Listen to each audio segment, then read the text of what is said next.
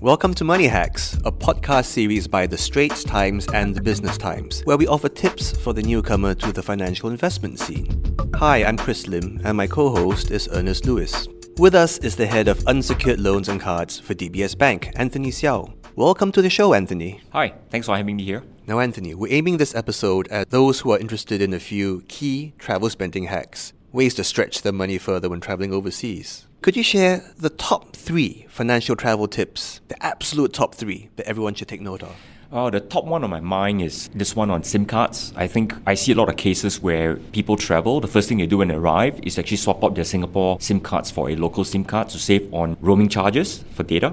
Uh, my advice is don't do that for a very, very simple reason. When you do that, technically speaking, all those safeguards that banks put in place, like SMS, alerts, and all that, you will not be receive them. So if something happens to your card, get lost, it triggers a, a, a, an alert, you do not receive them. Number two is for me, I, I don't believe in carrying too much cash, right? I, because I think ultimately, if you carry too much cash, whatever you change in foreign currency, you're going to have to change it back to Sing dollars, you're incurring FX charges twice. You can always withdraw from ATMs right? And the third one is uh, the biggest one, if you ask me. A lot of travelers make that mistake. Let's say you're traveling to Hong Kong, they pick up and ask you, would you like pay in Sing dollars or in Hong Kong dollars? And a lot of Singaporeans choose Sing dollars. Now, my advice is choose the local currency wherever you are, because when you choose Singapore dollars, what happens is that you go through this thing called the dynamic currency conversion, and that's the one where they have a very, very high markup on foreign current exchange, usually in the range of 8 to 15 percent. And that's definitely way higher than any bank in Singapore today charge you for charging your card in foreign currency when you travel. It's definitely nowhere near 8 to 15%. I didn't realize that. I thought, you know, since I pay my bill in Sing dollars, that someone has to change it somewhere. Uh, so it doesn't make a difference either way. So there's actually two different rates I'm dealing with the bank and this dynamic Uh, currency rate, conversion. Currency conversion, I see. Yeah, you see, if you charge it in, let's say, in Hong Kong dollars, in the example that I gave, the party that's actually doing the conversion is actually Visa and the markup by the bank is actually very, very transparent if you look at the terms and conditions of the bank that issues you your card. Now, whereas for the other one, where like in Hong Kong example, again, you choose Sing dollars, the conversion is actually done by a vendor. And the reason why they mark it up so high is that the uh, commission is actually then split three ways, right? The, the merchant for one, the uh, system provider, and uh, also usually the bank that puts the machine there, right? So that's why, you know, it's that high because you have to split the proceeds three ways. I see coming back to your point about not carrying too much cash and then drawing from the ATM, are there any fees I need to be aware of when it comes to uh, withdrawing cash from the ATM overseas? Uh, yes, you have the foreign currency conversion fee, but uh, usually, again, it's really not that much, to be very honest, right? If you look at it, you're going to be drawing mainly for taxi fares and all that. You're not going to be drawing a lot. So seriously, even one and a half percent, two percent, or whatever, it's not going to be really that big a difference, you know, in that sense. But uh, if you ask me, also the good thing is carrying less cash is actually less risk, right? So how many credit cards should I bring with me when I go overseas, and how do I juggle them and handle them? Well, okay. You know, in Singapore, right, if you look at the credit card market, it's very, very competitive. And on average, a Singaporean who is eligible for credit card will have four or five in their wallets. So I say bring all of them.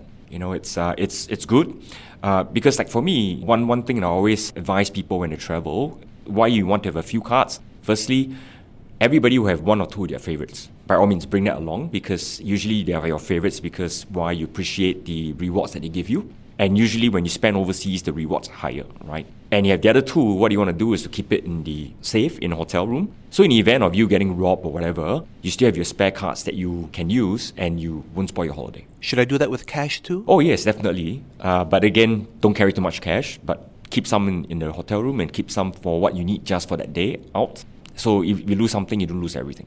Would you say that's the first thing I should do when I arrive at my hotel room? Ah, uh, yes, absolutely. You know, and of course, besides that, keep your passport in the in the uh, in the uh, safe as well. Except for Japan, if you're gonna go shopping, make sure you have a passport with you because that's where you need it to get your duty free uh, rebates. So, Anthony, if I'm outside and I'm at an ATM machine, something goes wrong and I key in my PIN and it gets blocked or something like that, what should I do first? Should I start panicking, call my family, get out of line, or what should I do? Okay, the first thing to do is in, there are some markets like South Africa, etc., right, where uh, we have heard instances like this. So my advice is don't walk away. Usually the scam is this, right? Is that they'll come in, some stranger will come up and say, pretending to help you, say, oh, just key in your ATM pin again.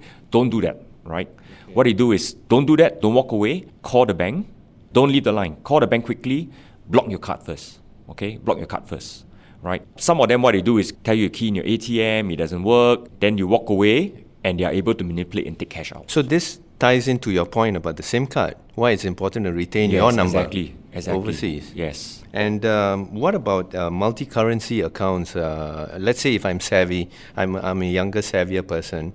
Uh, a lot of my younger friends around me in their 20s and all that are telling me, oh, you should try this. Can you explain that for, for other people? The multi-currency account, uh, we're proud to say actually we are a pioneer in this. We are the first to launch it in the market. Uh, it's basically a, a multi-currency account which have about 11 purses, if you like. So that means you can actually store 11 different currencies. So if you are savvy and you, you are one of those that invest in foreign currencies or in stock markets, and let's say you, you, you invest in the US stock market, it's good to buy US dollars when you think the timing's right. And you do travel there, you can actually draw from that purse without having to incur foreign currency exchange that you're not familiar with. You know what rate you like, that's the rate, no other charges. So, so you know, it's actually very, very good for people who travel regularly to a, a destination by doing that. Whereas different like, locations. And different locations, yes. Yeah, so you're 11, so you can buy those currencies that you frequently travel to at rates that you're comfortable with. And uh, are there any uh, other tips that you have, um, say, for example, things that we shouldn't do?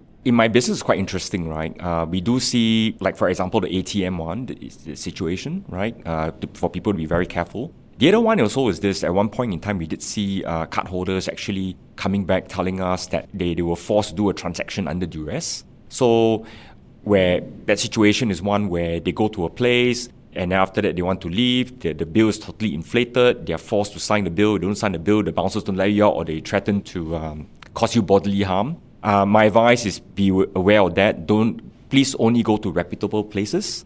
Usually things like this happen in dodgy places, right? So go to reputable places. That should kind of protect you. This is where some common sense comes in. Exactly.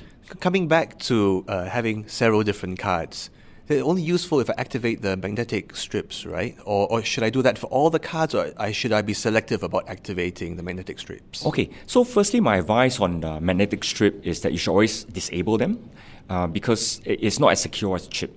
Now, you only need to enable them if you're going into a market that uses MagStripe. So, for example, like most parts of the US are still MagStripe. So if you're going to the US, then you may not have a choice but to activate it. But once you come back, you should deactivate it. Thanks, Anthony. Thank you. That's a wrap for Money Hacks, and do send us your feedback to podcast at sph.com.sg.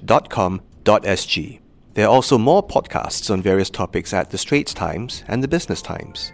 Do note that any financial or investment information in this podcast is for use in Singapore only and is intended to be for your general information. Any particular investment or decision should only be made after consulting with a fully qualified financial advisor.